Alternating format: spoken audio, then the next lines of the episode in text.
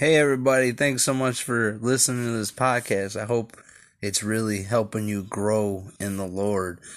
But I just wanted to take a second just to talk about this great tool that I've been using to bring the word of God to people. Anchor is a tool that allows you to record and edit your podcast right from your phone or computer. And when hosting on Anchor, you can distribute your podcast to listening platforms like Spotify and Apple Podcast and a lot more. So it's really been helping me reach people that I can't go to their house and actually teach them a Bible study. So it's everything you need in a podcast in one place. The best of all, Anchor, and is totally free. So download the Anchor app or go to anchor.fm to get started. Welcome to the Word Bible Study with Pastor Dan. I'm here with the family. Say hi, everybody. Hi. Morning. I am excited to go through a Bible study today with the family. I hope you have yours with you because we are going through the Bible. Sir. Okay, well, we just finished up the book of Matthew, and now we are starting in the book of Mark. You guys excited to see it? I am so excited this morning. So we know that Matthew, Mark, Luke, and John are four of the apostles showing their own point of view through the inspiration of the Holy Ghost in the Bible. So we just heard all of Matthew's, now we're about to hear what Mark has to say about it. So let's start in chapter 1. John the Baptist prepares the way. So you guys know who John the Baptist is, right? Yes. He was a prophet. This is going to tell us all about him. This is the good news about Jesus the Messiah, the Son of God. It began just as the prophet Isaiah had written Look, I am sending my messenger ahead of you, and he will prepare your way. He is a voice shouting in the wilderness, Prepare the way for the Lord's coming, clear the road for him. The messenger was John the Baptist. John was in the wilderness and preaching that people should be baptized to show that they had repented of their sins and turned to God for forgiveness. So, repenting is turning to God and turning away from the world. All of Judea, including all the people of Jerusalem, went out to see and hear John. And when they confessed their sins, he baptized them in the Jordan River. His clothes was woven of coarse camel hair, and he wore a leather belt around his waist. Remember, we talked about that, I believe. And for food, he ate locusts and wild honey. So he ate grasshoppers and honey. And he wore camel's hair and, le- and a leather belt. They called it wild honey. Good Wild honey, yeah. John announced, Someone is coming soon who is greater than I am. So much greater that I am not even worthy to stoop down like a slave and untie the straps on his sandals. I baptize you with water, but he will baptize you with the Holy Spirit. Amen. Wow, that's really good. So they were all coming out and confessing their sins to John the Baptist. So Wow. now, the baptism and temptation of Jesus. One day, Jesus came from Nazareth to Galilee, and John baptized him in the Jordan River. As Jesus came up out of the water, he saw the heavens splitting apart and the Holy Spirit descending on him like a dove. And a voice from heaven said, You are my dearly beloved Son, and you bring me great joy. The Spirit then compelled Jesus to go into the wilderness, where he was tempted by Satan for forty days. He went out among the wild animals, and the angels took care of him. Later on, after John was arrested, Jesus went to the, into Galilee, where he preached the good news. The time promised by God has come at last, he announced. The kingdom of God is near. Repent from your sins and believe the good news. One day, as Jesus went walking along the shore of Galilee, he saw Simon and his brother Andrew throwing their nets into the water, for they were fished for a living. Jesus called out to them, Come, follow me, and I will show you how to fish for people. And they left their nets at once and followed him. A little further up the shore, Jesus saw Zebedee's sons, James and John, in the boat preparing their nets. He called to them at once, and they also followed him, leaving their father Zebedee in the boat with the hired men.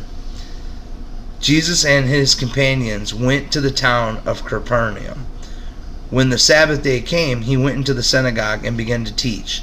Can you imagine living in a town called Capernaum? Where are you from? Capernaum. Capernaum. I don't know.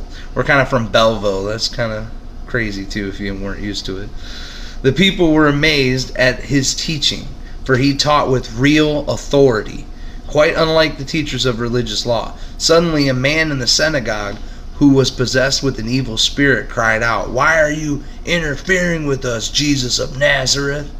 Have you come to destroy us? I know who you are, the Holy One of God.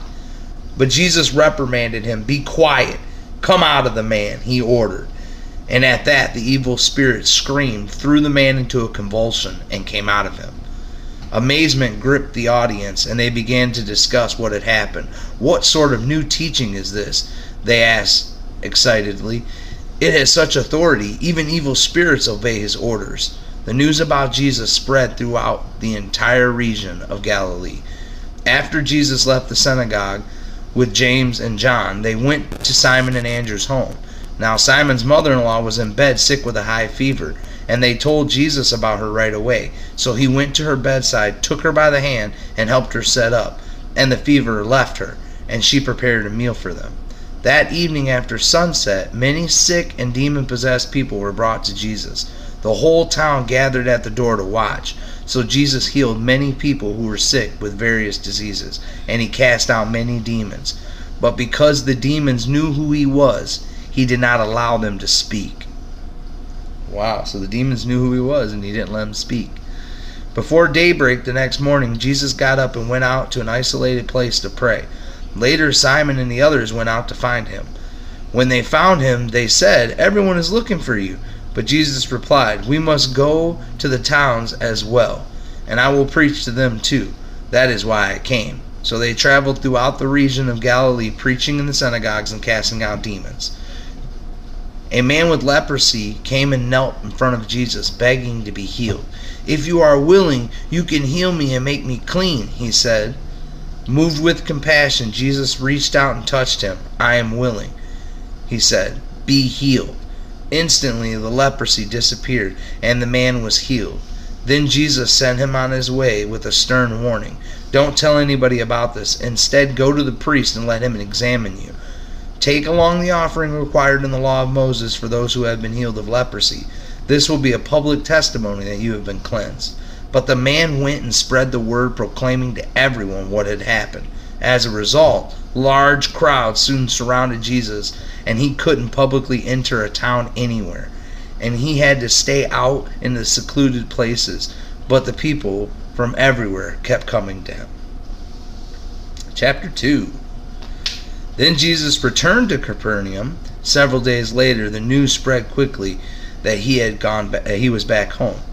Soon the house where he was staying was so packed with visitors that there was no more room, even outside the door. While he was preaching God's word to them, four men arrived carrying a paralyzed man on a mat, and they couldn't bring him to Jesus because of the crowd. So they dug a hole in the roof above his head, and they lowered the man in on a mat right down in front of Jesus. Seeing their faith, Jesus said to the paralyzed man, My child, your sins are forgiven. But some of the teachers of religious law who were sitting there thought to themselves, What is he saying? This is blasphemy. Only God can forgive sins. Jesus knew immediately what they were thinking, so he asked them, Why do you question in your hearts? Is it easier to say to a paralyzed man, Your, your sins are forgiven, or stand up, pick up your mat, and walk? So I will prove to you that the Son of Man has authority on earth to forgive sins. Then Jesus turned to the paralyzed man and said, Stand up, pick up your mat, and go home. And the man jumped up, grabbed his mat, and walked out through the stunned onlookers. As they all they were all amazed and praised God, exclaiming, We've never seen anything like this before. Then Jesus went out to the lake shore again and taught the crowds that were coming to him. As he walked along, he saw Levi, son of Alphaeus, sitting at a tax collector's booth. Follow me and be my disciple, Jesus said to him. So Levi got up and followed him. Later, Levi invited Jesus and his disciples to his home as dinner guests, along with many tax collectors and other disreputable sinners. There were many people of this kind among Jesus' followers. But when the teachers of religious law, who were Pharisees, saw him eating with the tax collectors and other sinners, they asked his disciples, Why does he eat with such scum? When Jesus heard this, he told them, Healthy people don't need a doctor, sick people do. I have come not to call those who are righteous, but those who know they are sinners. Once, when John's disciples and Pharisees were fasting, some people came to Jesus and asked, Why don't your disciples fast like John's disciples and the Pharisees do? And Jesus replied, Do wedding guests fast while celebrating with the groom? Of course not. They can't fast while the groom is with them. But someday the groom will be taken away from them, and then they will fast. Besides, who would patch old clothing on new cloth? For the new patches would shrink and rip away from the old clothing, leaving an even bigger tear than before. And no one puts new wine into old wineskins, for the wine would burst the wineskins, and the wine and the skins would both be lost. New wine calls for new wineskins.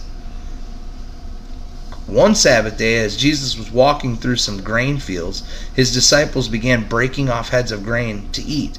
But the Pharisees said to Jesus, Look what they're they're breaking the law and harvesting grain on the Sabbath. Jesus said to them, Haven't you ever read in the scriptures what David did when he and his companions were hungry? They went into the house of God during the day when Abiathar was the high priest, and broke the law by eating the sacred loaves of bread that only the high priests were allowed to eat. He also gave some to his companions. Then Jesus said to them, The Sabbath was made to meet the needs of people, and not people to meet the requirements of the Sabbath. So the Son of Man is Lord, even over the Sabbath. Wow. Jesus went into the synagogue. This is Mark 3. Jesus went into the synagogue again and noticed a man with a deformed hand. Since it was the Sabbath, Jesus' enemies watched him closely. If he heals the man's hand, they plan to accuse him of working on the Sabbath. Jesus said to the man with the deformed hand, Come and stand in front of everyone.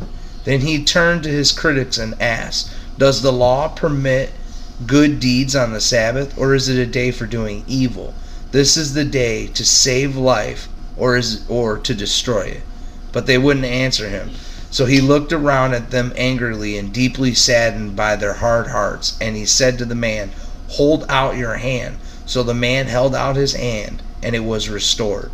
At once the Pharisees went away and met with the supporters of Herod to plot to kill Jesus. So that guy had a had a bad arm just like yours, Victor. He had he had a hurt arm just like Lefty. Huh? Victor's got a hurt arm because he was born with CP, Yeah. but Jesus is healing his I arm was too. sitting and kicking my my mom when I was in her stomach, and now my arm and my leg is bad. Yeah, but But, Jesus. can But it says right here. legs, It says right here that. Jesus healed him, right? So if Jesus healed him, he can heal you, right? Yeah. Yep. Jesus said, "Stretch out your arm and be healed." Amen. Yeah, we're gonna stretch your arm every day, and Jesus is gonna heal it too. Amen. Jesus went out to the lake with his disciples, and a large crowd followed him. They came from all over Galilee, Judea, Jerusalem, Idumea, and east of the Jordan River, and even as far north as Tyre and Sidon. The news about his miracles spread far and wide, and the vast numbers of people came to see him.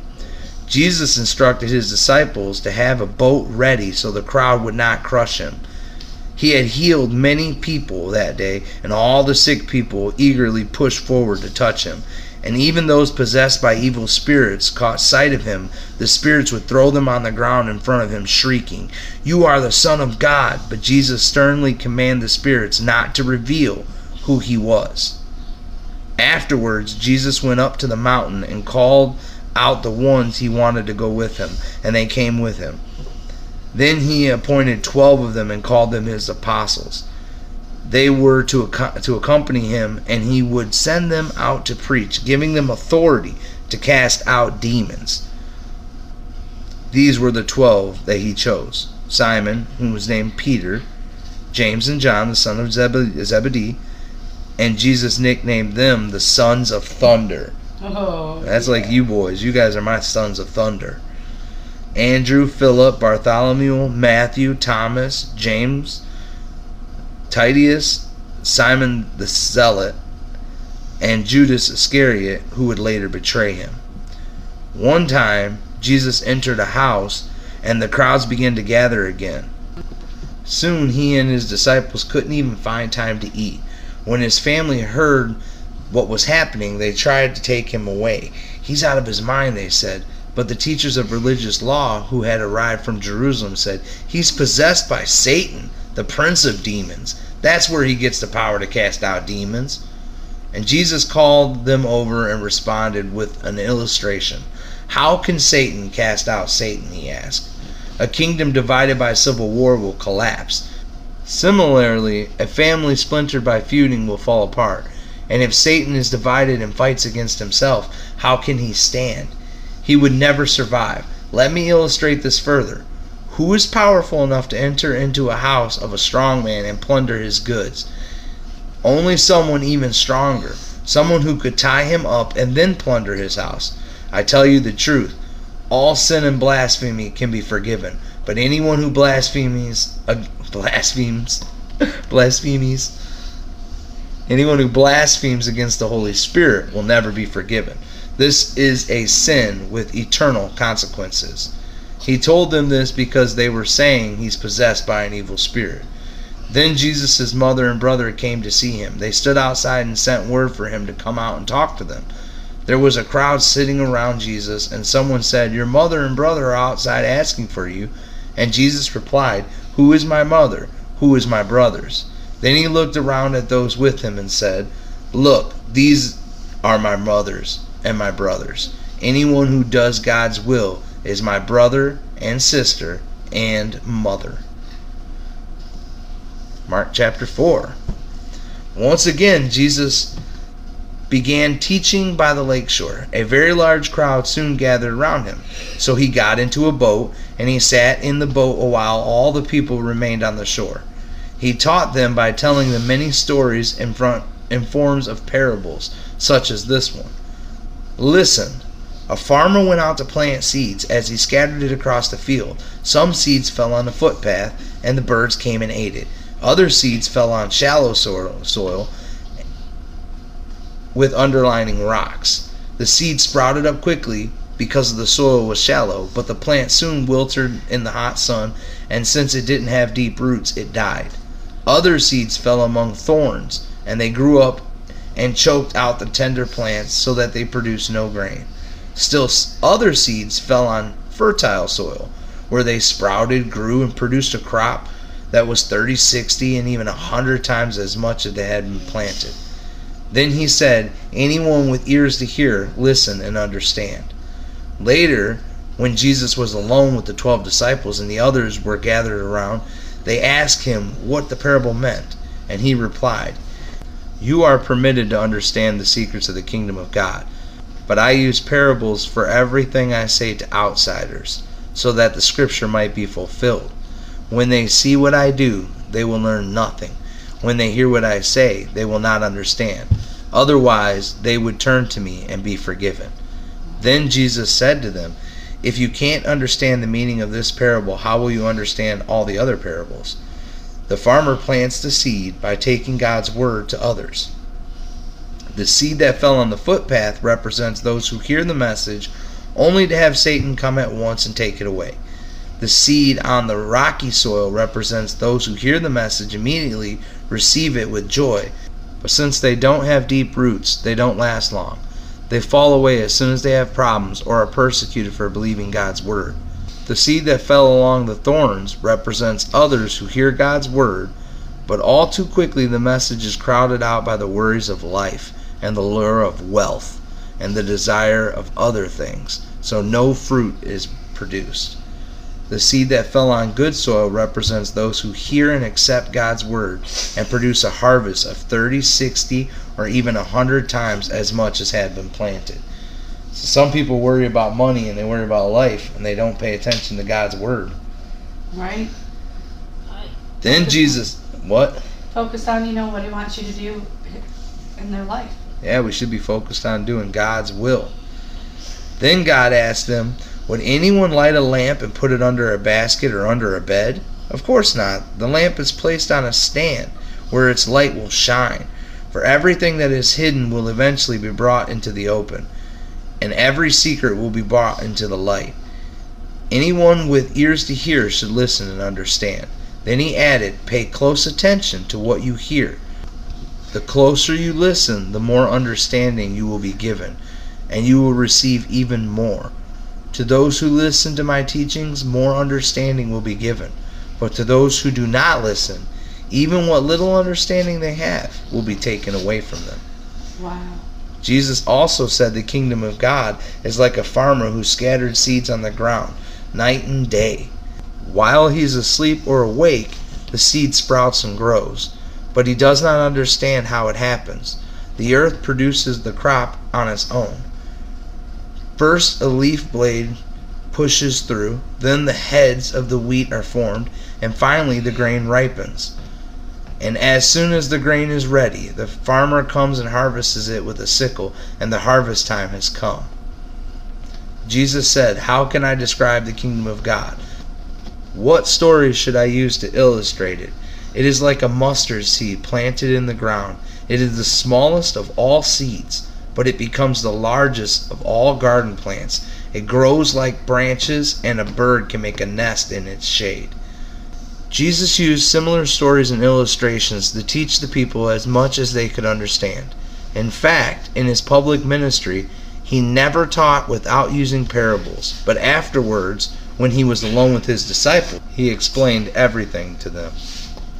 As evening came, Jesus said to his disciples, Let's cross over to the other side of the lake.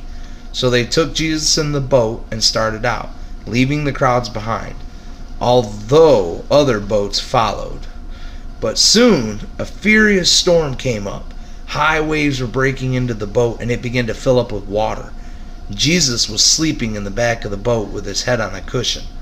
The disciples woke him up, shouting, Teacher, don't you care that we're going to drown? When Jesus woke up, he rebuked the wind and said to the waves, Silent, be still. Suddenly the wind stopped, and there was a great calm. And he asked them, Why are you afraid? Do you still have no faith?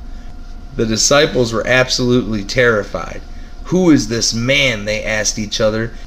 Even the wind and waves obey him. That's amazing, guys. Even the waves and the wind obey him. Wow. And I do want to point out to you guys, it's important too that Jesus spoke to the wind and to the waves. Like sometimes when there's a storm in our lives, we want to pray and talk, but Amen. we should be like Christ and we should talk to the problems in our life. speak with authority. Yeah, To the if we don't, if we're having an issue with something, we tell it Yeah, to move. should. We tell the mountain to move. If we're feeling sick, I tell the sickness, leave my body in Jesus' name, because that's how Jesus did it, and we're supposed to be like Him, right? All right, so let's continue on. We're gonna keep going in chapter five here.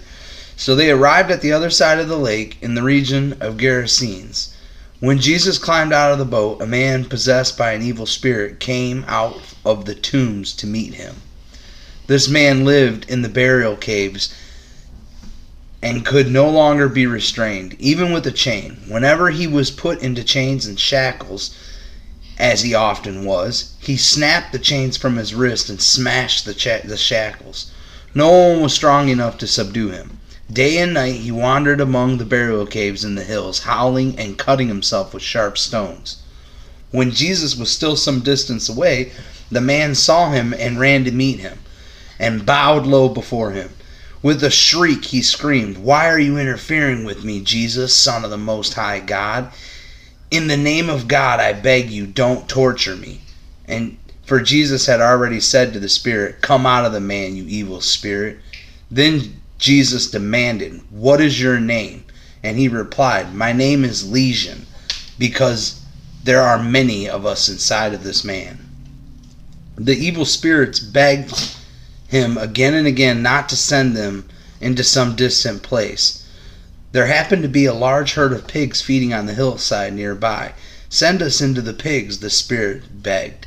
Let us enter them, So Jesus gave them permission, and the evil spirits came out of the man and entered the pigs.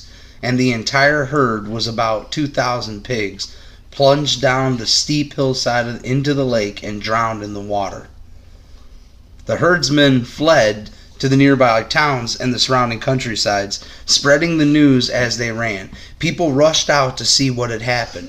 A crowd soon gathered around Jesus as they saw the man who had been possessed by the legion of demons. He was sitting there fully clothed and perfectly sane, and they were all afraid. Then those who had seen what had happened told others about the demon possessed man and the pigs. The crowd began pleading with Jesus to go away and leave them alone. As Jesus was getting into the boat, a man who had been possessed begged him to go with him. But Jesus said, No, go home to your family and tell them everything the Lord has done for you and how merciful he has been. So the man started off to visit the ten towns of that region and began to proclaim the great things Jesus had done for him. And everyone was amazed at what he had told them. Isn't that crazy? So we learn a couple things from that. For one, evil spirits can possess animals because mm-hmm. he sent them into the pig. So we know that that's true. We know that Jesus has the ability to command the spirits what to do, and they have to obey him. so there was a lot of cool things that we learned here from these scriptures. And Jesus casting out the spirit actually caused everybody in the town to be scared of him Crazy. because that's how much power he had. They were like, "Oh my goodness!" We're like they they viewed it like God was in their presence. That's why they were scared. Just like people are scared whenever they see God, like it, it's filled with like a fear of God because He's so powerful and so amazing. So Jesus got into the boat again and went back to the other side of the lake, where a large crowd gathered around him on the shore. Then a leader from the local synagogue whose name was Jairus, arrived. And when he saw Jesus, he fell at his feet, pleading fervently with him. My little daughter is dying, he said. Please come and lay your hands on her, heal her so she can live. Jesus went with him, and all the people followed, crowding around him. A woman in the crowd had suffered for 12 years with a constant bleeding. She had suffered a great deal from many doctors and over the years she had spent everything she had to pay them. But she had gotten no better. In fact, she had gotten worse. She had heard about Jesus, so she came up behind him through the crowd and touched his robe. For she thought to herself, if I can touch, if I can just touch his robe, I will be healed. Immediately the bleeding stopped, and she could feel in her body that she had been healed from her terrible condition. Jesus realized at once that healing power had gone out from him. So he turned around in the crowd and asked, Who touched my robe? His disciples said to him, Look at the crowd pressing in around you. How can you ask who touched me? But he kept on looking around to see who had done it. then the frightened woman, trembling at the realization of what had happened to her, came and fell on her knees in front of him and told him what she had done. And she and he said to her, "Daughter, your faith has made you well. Go in peace. Your suffering is over." While he was still speaking to her, the messengers arriving arrived from the home of Jairus, the leader of the synagogue, and told him, "Your daughter is dead. There is no use troubling the teacher now." But Jesus overheard them and said to Jairus, "Don't be afraid, just have faith." Then Jesus stopped the crowd and wouldn't let anyone go with him except for Peter, James, and John, the brother of James. When they came to the home of the synagogue leader, Jesus saw much commotion and weeping and wailing. He went inside and asked, Why all this commotion and weeping? The child isn't dead, she's only asleep. The crowd laughed at him, and he made them all leave. Then he took the girl's father and mother and his three disciples into the room where the girl was lying. Holding her hand, he said to her, Tabitha, Kahum, which means little girl, get up. And the girl, who was 12 years old, immediately stood up and walked around, and they were overwhelmed and totally amazed. Jesus gave them strict orders do not tell anyone what had happened, and then he told them to give her something to eat. Isn't that crazy? But did you notice that Jesus called her by name and told her what to do? All right, continuing now, Mark 6. Jesus left that part of the country and returned with his disciples to Nazareth, his hometown. The next Sabbath, he began teaching in the synagogue, and many who heard him were amazed. And they asked, Where did he get all this wisdom and the power to perform such miracles? Then they scoffed, He's just a carpenter, the son of Mary, the brother of James and Joseph, Judas and Simon, and his sisters live right here among us. They were deeply offended and refused to believe in him. Then Jesus told them, A prophet is honored everywhere except in his own hometown and among his relatives and his own family. And because of their unbelief, he couldn't do any miracles among them except to place his hands on a few sick people and heal them. And he was amazed at their unbelief. So you hear that, guys? Not believing in Jesus will stop miracles from happening in your life. Absolutely. Jesus couldn't even do miracles in his hometown because they wouldn't believe in him. Then Jesus went to the village from village to village, teaching the people. And he called his twelve disciples together and began sending them out two by two, giving them the authority to cast out evil spirits. He told them to take nothing for their journey except a walking stick, no food, no traveler's bag, and no money. He allowed them to wear the sandals, but not to take a change of clothes. Wherever you go, he said, stay in the same house until you leave town. But if any place refuses to welcome you or to listen to you, shake its dust from your feet as you leave to show that you have abandoned these people to their fate. So the disciples went out, telling everyone they met to repent from their sins and turn to God.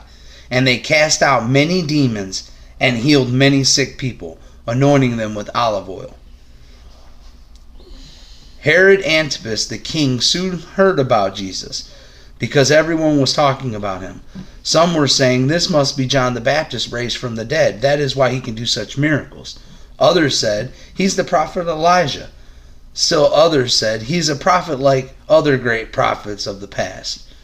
When King Herod heard about Jesus, he said, John, the man I beheaded, must have come back from the dead.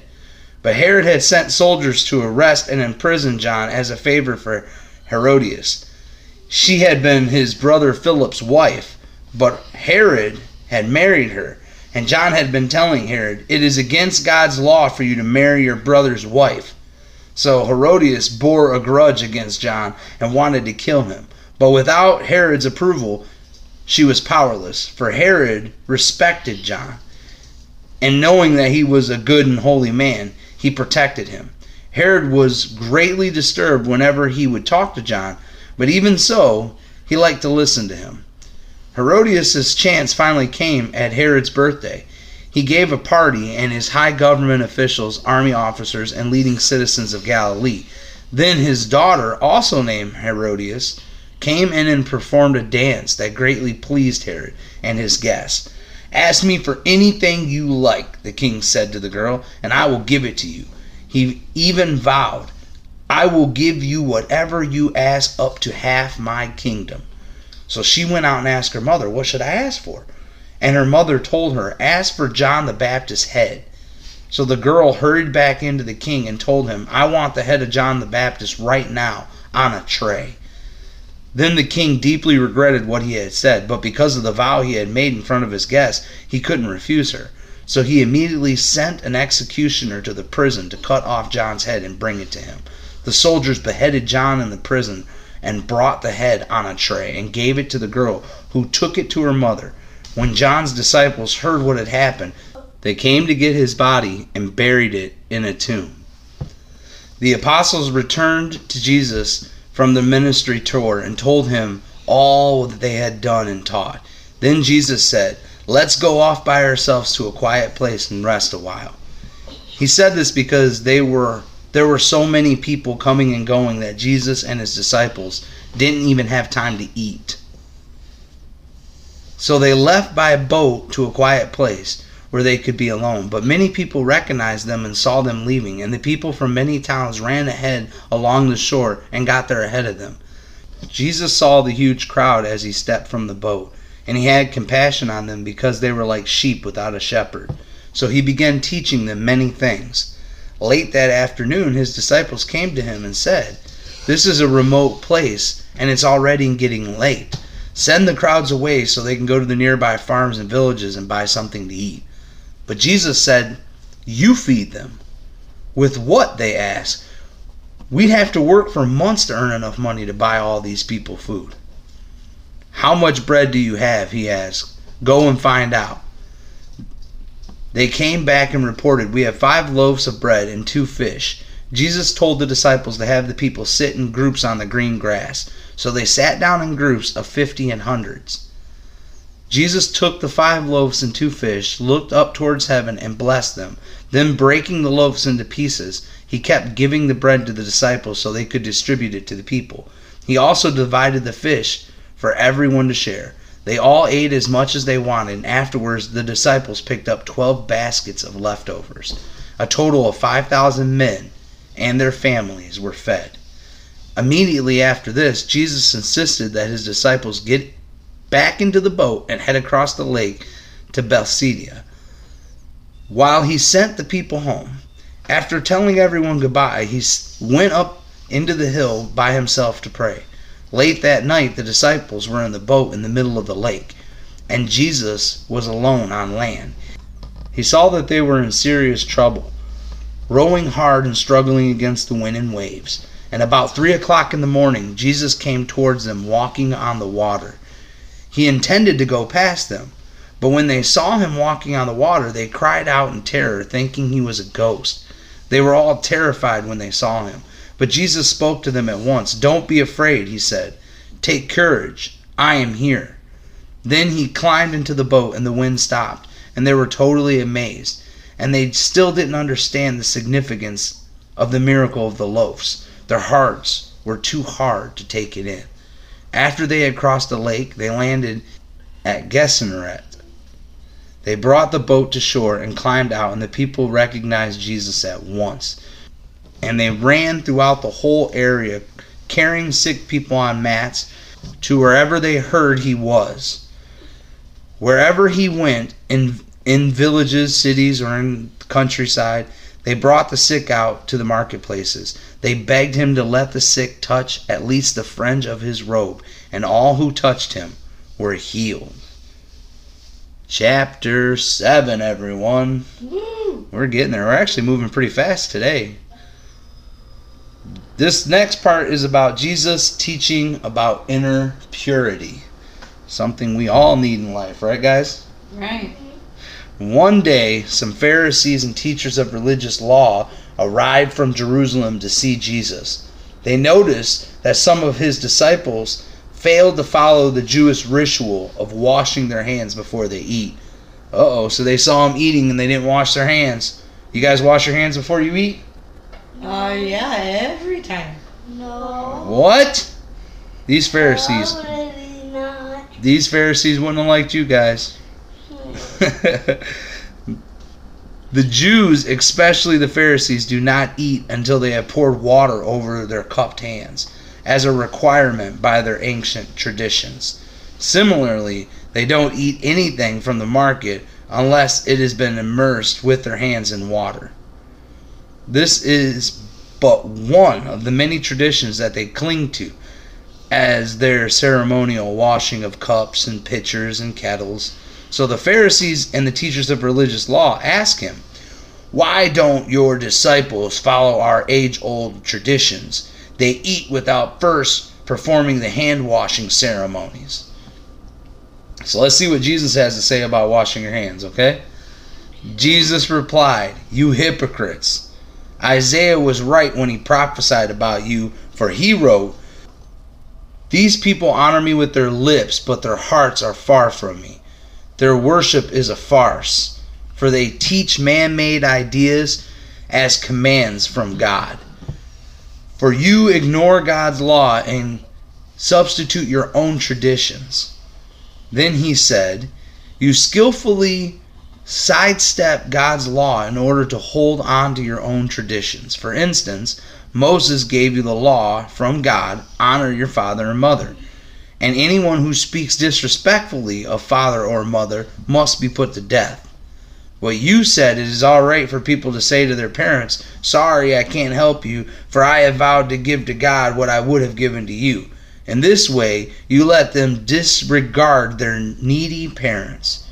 And so you cancel the word of God in order to hand down your own traditions. This is the only one example among many others. Then Jesus called to the crowd to come and hear. All of you listen, he said, and try to understand. It is not what goes into your body that defiles you. You are defiled by what comes out from your heart. So you hear that? Jesus is saying it's it's not that it's bad to wash your hands. Of course we wash our hands when we eat, but you're not going to go to hell if you don't wash your hands. But you can go to hell for what comes out of your mouth. Like if if you're cursing people and you're being a bad person and you you say you don't love Jesus and you say you don't believe in God, that is something that can cause you to go to hell. But what you eat Yeah. isn't going to make you go to heaven or hell. If your hands are dirty, if you're out hunting in the woods like me and you're trying to eat a piece of beef jerky and your hands are dirty, is that, God's not going to just send you to hell. But if you use your mouth in a bad way, it can cause you to go to hell. Because from your from your mouth comes mm-hmm. From your heart. But when the Bible says you can accidentally speak and you can act, and you can accidentally like say something and you can go to hell maybe. Well, the Bible says out of your mouth speaks from your heart. So when you say things, it actually shows God what you feel in your heart. That's why you got to be careful about what you say. Then Jesus went into a house to get away from the crowd, and his disciples asked him what he meant by the parable he had just used. Don't you understand either? He asked. Can't you see that the food you put into your body can't defile you? Food doesn't go into your heart, it only passes through your stomach and then goes into the sewer. By saying this, he declared that every kind of food is acceptable in God's eyes. Then he added, It is what comes from inside that defiles you, and from within, out of a person's heart, come evil thoughts, sexual immoralities, theft, murder, adultery, greed, wickedness, deceit, lustful desires, envy, slander, pride, and foolishness. All these vile things come from within. They are what defile you. Then Jesus left Galilee and went north to the region of Tyre. He didn't want anyone to know which house he was staying in, but he couldn't keep it a secret. Right away, a woman who heard about him came and fell at his feet. Her little girl was possessed by an evil spirit, and she begged him to cast the demon out of her daughter. Since she was a Gentile, born in Syria, Philicia, Jesus told her first, I should feed the children, my own family, the Jews. It isn't right to take the food from the children and throw it to the dogs. She replied, It's true, Lord, but even the dogs under the table are allowed to eat the scraps from the children's plate. What do you guys think? Do I ever take your guys' food and give it to Lady, our dog? Well, I would. I take my food and give it to Lady sometimes. So the dogs can eat the scraps from the children's plates, huh? Right. You guys just proved that. I don't know. I think Lady eats a lot from my plate. yeah, Lady. I give her my good dog, Or dog Great will. crushes like me too. Or dog will only eat looks like me. It will not Yeah. eat blood. See, I'm just trying to be like Jesus. Watch, Jesus is about to give this Gentile dog some good food. That's how I treat my dog. good answer, he said. Now go home, for the demon has left your daughter. And when she arrived home, she found her little girl lying quietly in bed, and the demon was gone.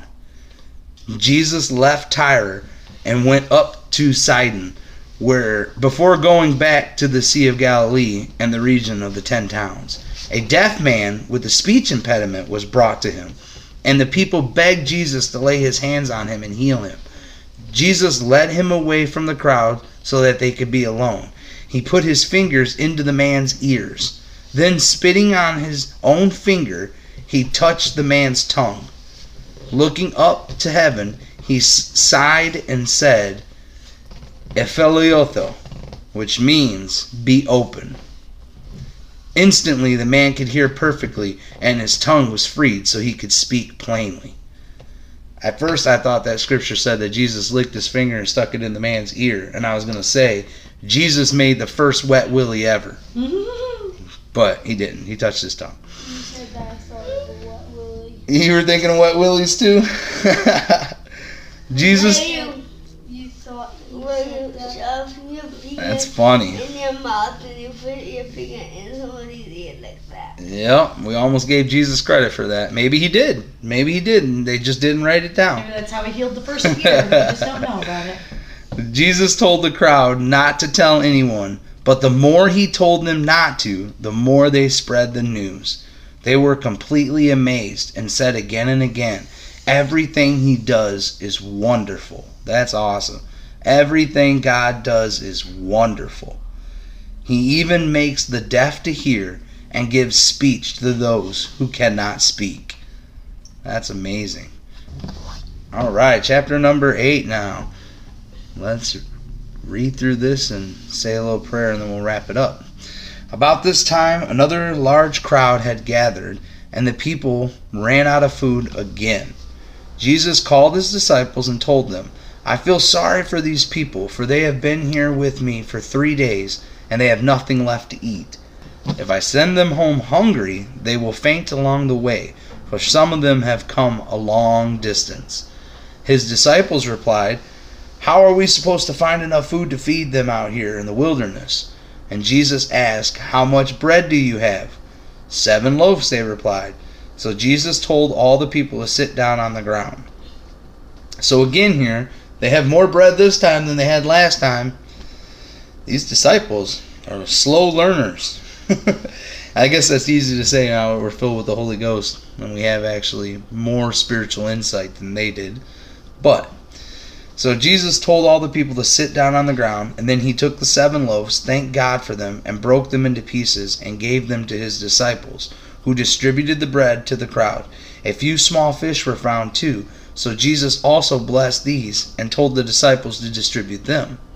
They ate as much as they wanted. Afterwards, the, the disciples picked up seven large baskets of leftovers of food.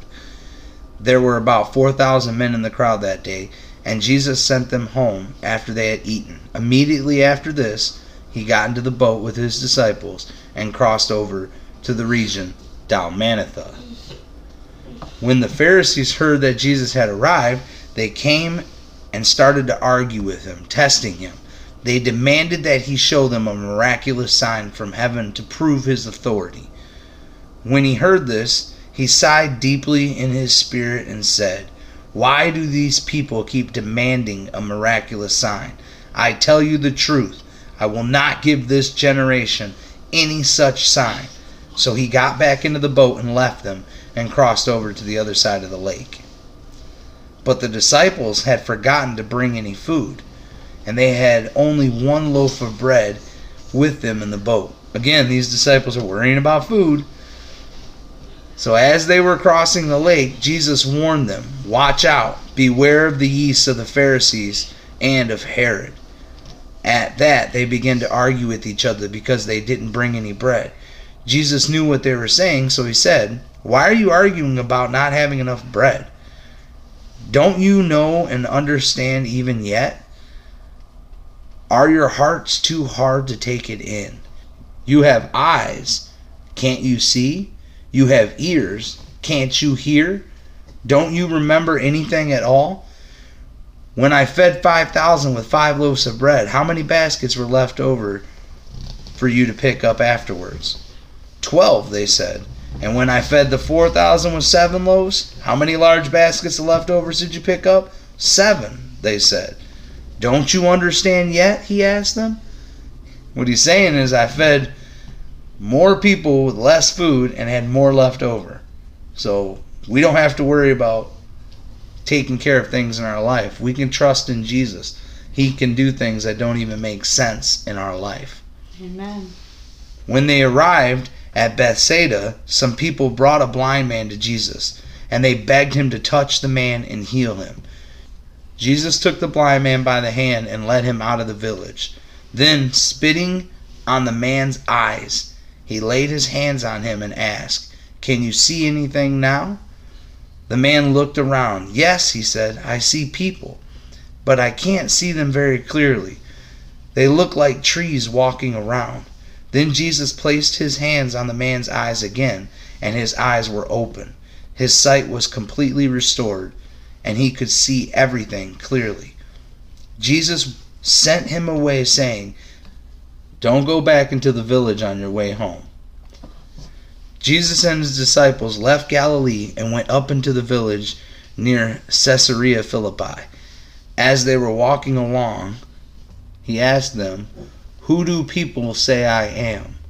Well, they replied, Some say you're John the Baptist, some say you're Elijah, and others say you are one of the other prophets. Then he asked them, But who do you say I am? And Peter replied, You are the Messiah. But Jesus warned them not to tell anyone about him. Then Jesus began to tell them that the Son of Man must suffer many terrible things and be rejected by the elders, the leading priests, and the teachers of religious law. He would be killed, but three days later he would rise from the dead. As he talked about this openly with his disciples, Peter took him aside and began to reprimand him for saying such things. Jesus turned around and looked at his disciples. Then he reprimanded Peter. Get away from me, Satan, he said. You are seeing things merely from a human point of view, not from God's. Then, calling the, the crowd and to join his disciples, he said, If any of you wants to be my follower, you must give up your own way, take up your cross, and follow me. If you try to hang on to your life, you will lose it. But if you give up your life for my sake and for the sake of the good news, you will save it. And what do you benefit if you gain the whole world, but you lose your own soul? Is anything worth more than your soul?